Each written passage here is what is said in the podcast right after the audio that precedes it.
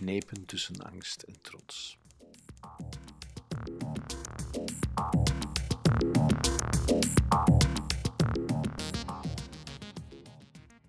Ik ben nieuw hier. Mijn eerste schooldag ligt achter mij, maar het gevoel van toen, dat heb ik nu ook.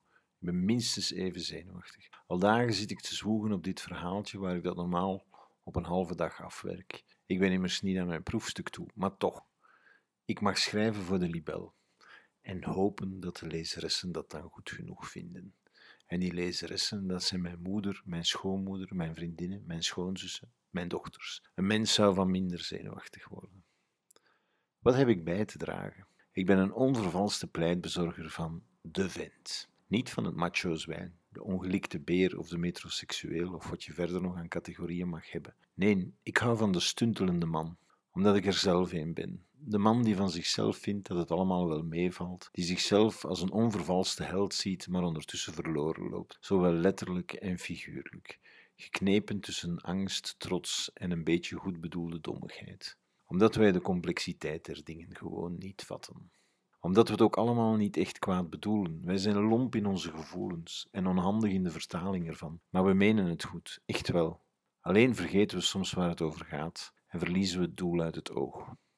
We dichten onszelf superkrachten toe, maar worden ontzettend zenuwachtig als er drie, vier verschillende projecten op ons afkomen. Kinderen van school halen en eten maken en iets administratief doen. Het is een recept voor miserie. De mama van mijn kinderen was ooit ziek. De avond voordien hadden we samen een film gezien waar een liefhebbende man zijn zieke vrouw een bord soep hielp uitlepelen om de ziekte te overwinnen. Een erg romantisch beeld. Tenminste, dat vond ik toch. Ik wilde dat ook doen. Mijn soep zou de lekkerste, meest aansterkende soep ooit zijn en mijn echtgenote zou mij aanbieden als de meest fantastische man ooit. Ik wou, met daden, tonen dat ik haar graag zag.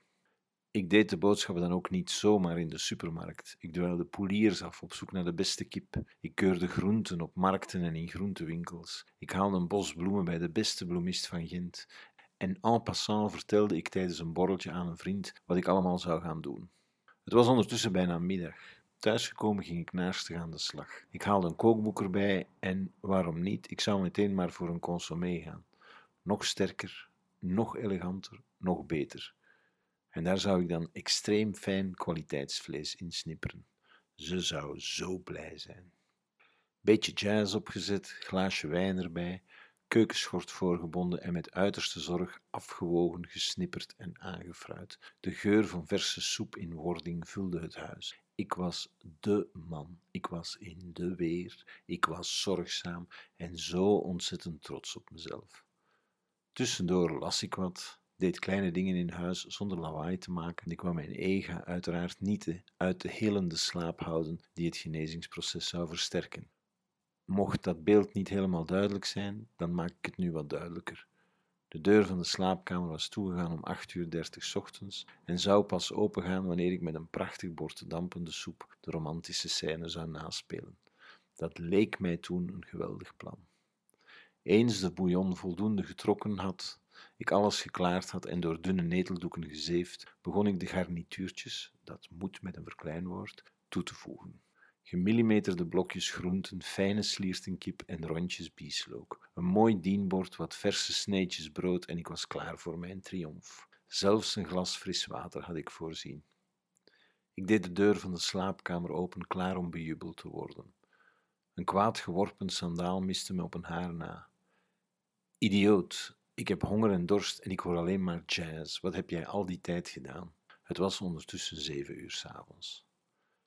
Ik heb, uh, ik heb uh, soep gemaakt.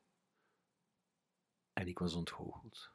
Dat soort man ben ik. Ik vergeet waar het echt over moet gaan: de zorg en het praktische, en ik ga op zoek naar grote, idealistische en meestal verkeerd uitdraaiende goede bedoelingen.